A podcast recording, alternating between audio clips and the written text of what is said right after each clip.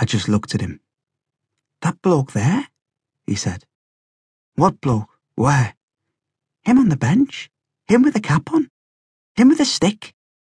I shielded my eyes from the sun with my hand and tried to see. The bloke had his hands resting on the top of the stick. He had his chin resting on his hands. His hair was long and tangled, and his clothes were tattered and worn, like he was poor or like he'd been on a long journey. His face was in the shadow of the brim of his cap, but you could see that he was smiling. Sloggerman, I said, your dad's dead.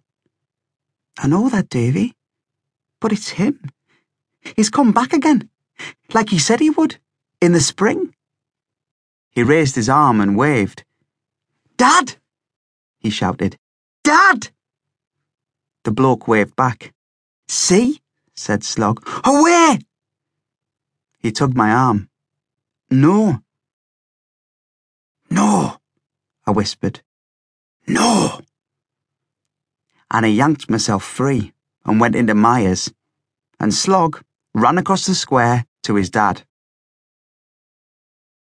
Slog's dad had been a bin man, a skinny bloke with a creased face and a greasy flat cap. He was always puffing on a woodbine. He hung on to the back of the bin wagon as it lurched through the estate, jumped off and on, slung the bins over his shoulder, tipped the muck into the back. He was forever singing hymns, Faith of Our Fathers, Hail Glorious St. Patrick, stuff like that. Here he comes again, my mum would say as he bashed the bins and belted out O Sacred Heart at eight o'clock on a Thursday morning.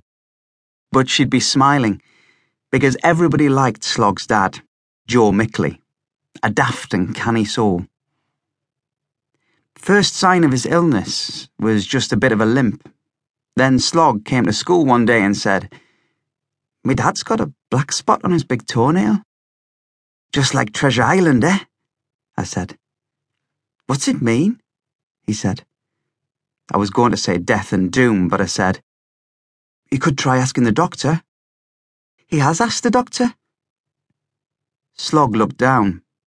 I could smell his dad on him, the scent of rotten rubbish that was always on him. They lived just down the street from us, and the whole house had that smell in it.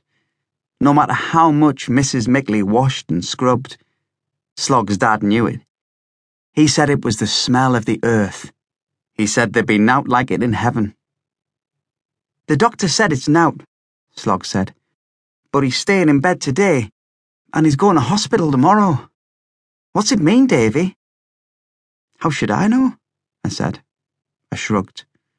It's just a spot, man, Slog, I said. Everything happened fast after that. They took the big toe off, then the foot, then the leg to halfway up the thigh. Slog said his mother reckoned his dad had caught some germs from the bins. My mother said it was all the woodbines he puffed. Whatever it was, it seemed they stopped it.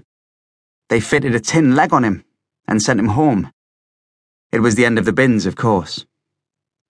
He took to sitting on the little garden wall outside the house. Mrs. Mickley often sat with him, and they'd be smelling the roses and nattering and smiling and swigging tea and puffing woodbines. He used to show off his new leg to passers by.